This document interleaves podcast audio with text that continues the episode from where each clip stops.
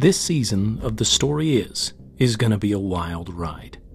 We're going to travel to the past, the far past, and look at ancient voices of dissent.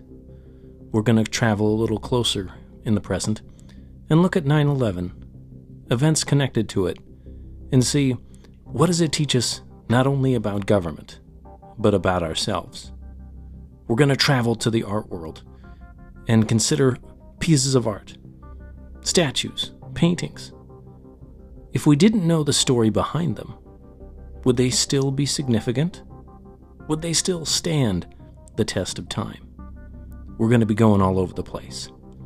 So jump in, subscribe, and enjoy the ride of this season of The Story Is coming soon.